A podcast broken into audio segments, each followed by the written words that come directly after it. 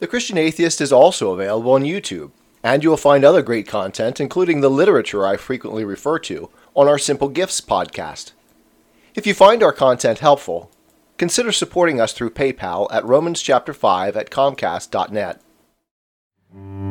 Welcome to the Christian Atheist, where faith and reason fuse in the Incarnation. Episode 53 Are We Living in George Orwell's 1984? Part 1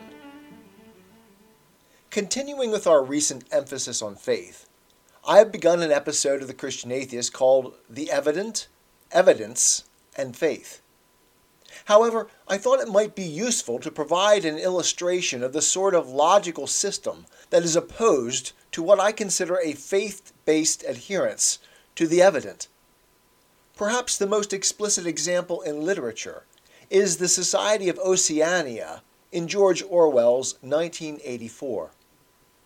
We have often made the point that we are living in a world dominated by the thought processes of Hegel. And 1984's Oceania is the most explicit portrayal of the logical outplay of Hegel's thought that literature provides.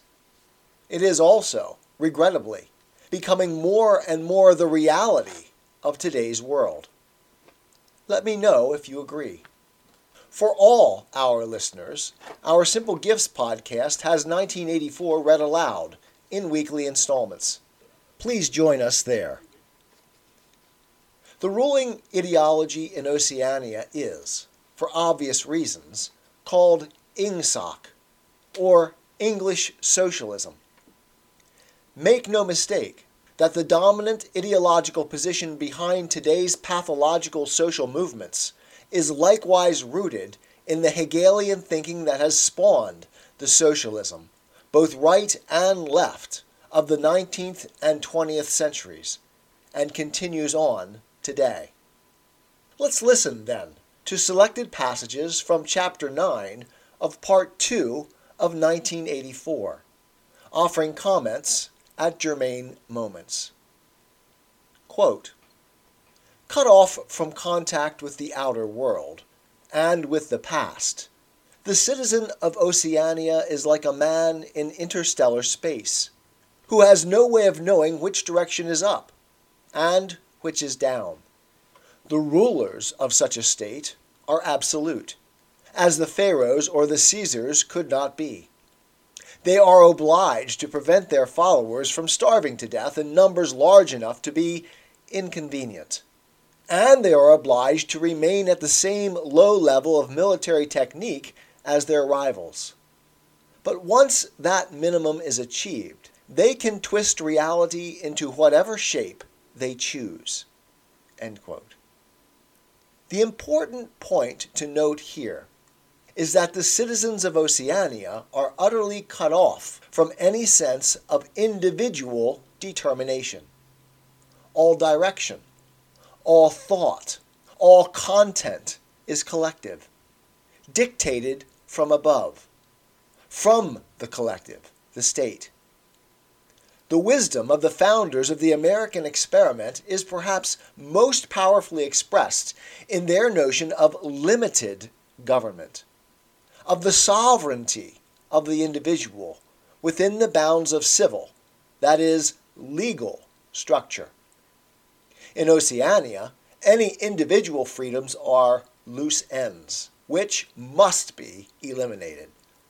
Quote, By comparison with Ingsoc, all the tyrannies of the past were half hearted and inefficient.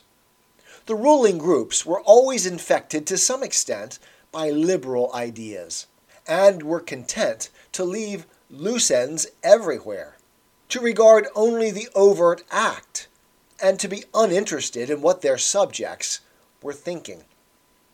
Even the Catholic Church of the Middle Ages was tolerant by modern standards. Part of the reason for this was that in the past, no government had the power to keep its citizens under constant surveillance. With the invention of television and the technical advance which made it possible to receive and transmit simultaneously on the same instrument, private life came to an end. Every citizen or at least every citizen important enough to be worth watching, could be kept for 24 hours a day under the eyes of the police and in the sound of official propaganda, with all other channels of communication closed. The possibility of enforcing not only complete obedience to the will of the state, but complete uniformity of opinion on all subjects now existed for the first time. The ideas of liberal democracy, of individual autonomy, and decentralized economy, freedom of speech, and even of thought are intolerable loose ends. Our social media world has delivered to us, for the first time, the technological means not only of monitoring the citizenry, but also, in conjunction with a nearly monolithically orthodox media conglomerate, of controlling what everyone hears, knows, and thinks. In addition, today's cancel culture makes it clear that there is an eagerness to enforce ideological conformity. A citizen of Oceania, quote, has no freedom of choice in any direction whatever. A party member is required to have not only the right opinions, but the right instincts. Many of the beliefs and attitudes demanded of him are never plainly stated, and could not be stated without laying bare the contradictions inherent in Ingsoc. Indeed, as we will see, the ability to accept contradiction, the very essence of Hegelian thinking, is the hallmark of Ingsoc, as it is in today's woke existence. The citizen must, quote, in all circumstances, know, without taking thought, what is the true belief or the desirable emotion. But in any case, an elaborate mental training undergone in childhood makes him unwilling and unable to think too deeply on any subject whatever. Having been a college professor since the early 2000s, and a student in higher education for at least a decade before that, and having been educated in the public school system in the 70s and 80s, I can testify to the deliberate mental training that our educational institutions have adopted to prevent anyone from thinking too deeply on any subject whatever. We must not question the orthodoxy of the academic elite, which has permeated even our earliest primary educational structures. Quote, the first and simplest stage in the discipline which can be taught even to young children, is called, in Newspeak, Crime Stop. Crime Stop means the faculty of stopping short, as though by instinct, at the threshold of any dangerous thought. It includes the power of not grasping analogies, of failing to perceive logical errors, of misunderstanding the simplest arguments if they are inimical to Ingsoc. Crime Stop, in short, means protective stupidity. We should be clear that protective stupidity runs both ways, and it is intended to. The social structures, including the educational institutions, want stupid, ignorant citizens, as they are easily controlled, lied to, manipulated, but it runs the opposite way, too, as the citizen is motivated by self protection to be stupid, uninformed, to stand out, to be different, to think independently, is to risk not only social censure, but one's material well being. Step out of line and you may never work again. Cancel culture. You must not even dare to think thoughts that go against the collective narrative. Big Brother is, indeed, watching. Quote, but stupidity is not enough. On the contrary, Orthodoxy, in the full sense, demands a control over one's own mental processes as complete as that of a contortionist over his body. Oceanic society rests ultimately on the belief that Big Brother, the figurehead of the government, is omnipotent and that the party is infallible. But since, in reality, Big Brother is not omnipotent, and the party is not infallible, there is need for an unwearying, moment to moment flexibility in the treatment of facts. Here we run across something centrally important, as we see that what is constantly demanded of us is the denial of reality, if reality is inconvenient to the party narrative. What is demanded, that is, is an unwavering commitment to an intellectualization, an ideology above all else. Reality itself is no more than our collective picture of it, not something to which we must yield and conform. The empirical basis of science is thus destroyed. Reality is created, not encountered. Science, facts, and reality serve the party. And when there is conflict, it is science, facts, and reality that must yield. Logic, reason itself. If we mean by that the Western canonical logic of Aristotle, with its law of non contradiction, must yield to the party.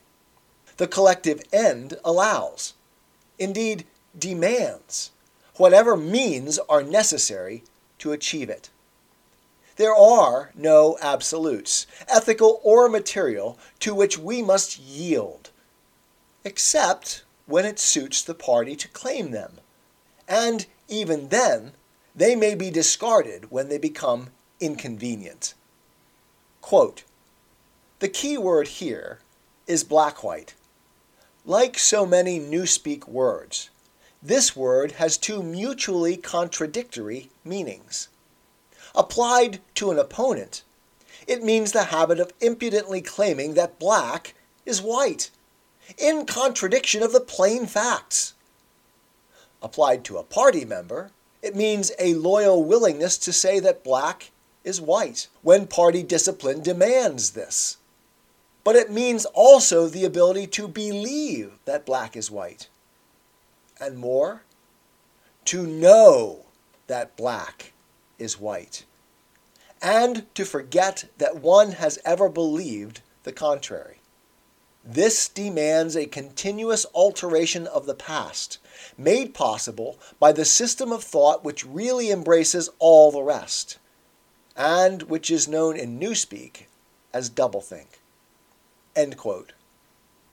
Control the language, control the culture. If the party tells us that 2 plus 2 are 5, that men are women, that women are men, and that there is no distinction between the two, that gender is only a social construct, and that men are evil for having oppressed women throughout history, we must believe all of this, know all of this, question none of this, until, that is, the party changes its mind.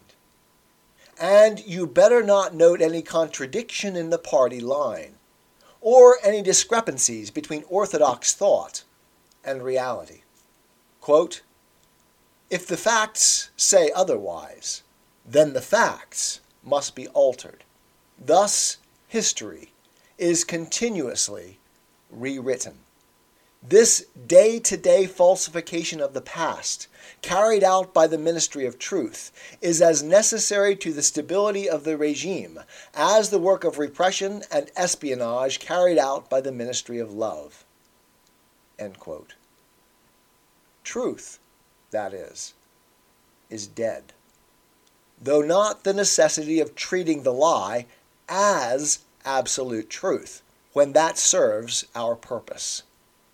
This ability to accept and deny the absolute is one we encounter constantly in today's world. It is the traditional ethical absolute that the left depends upon to convict its opponents of racism, for example, even though its ideological position denies the existence of moral absolutes. In its own terms, it cannot even consistently condemn slavery. It condemns the use of power when it also asserts that there is nothing but the use of power. Morality, they tell us, is just a veneer to mask power plays. Yet they claim the mantle of morality for their own actions and thoughts. This is doublethink. Next week, we will finish this foray into Orwell's 1984 with his analysis of doublethink. I am a Christian, with the searching and skeptical mind of an atheist. I don't want to believe anything that isn't true. I know both sides of the looking glass, and I know them with open eyes. I choose Christ's side. I invite you to join me from wherever you stand before the looking glass. That's this week's episode. Thanks for listening. And remember, you can have your religious cake and eat it too. You can have reason respect for science, a 21st century worldview, and be a Christian.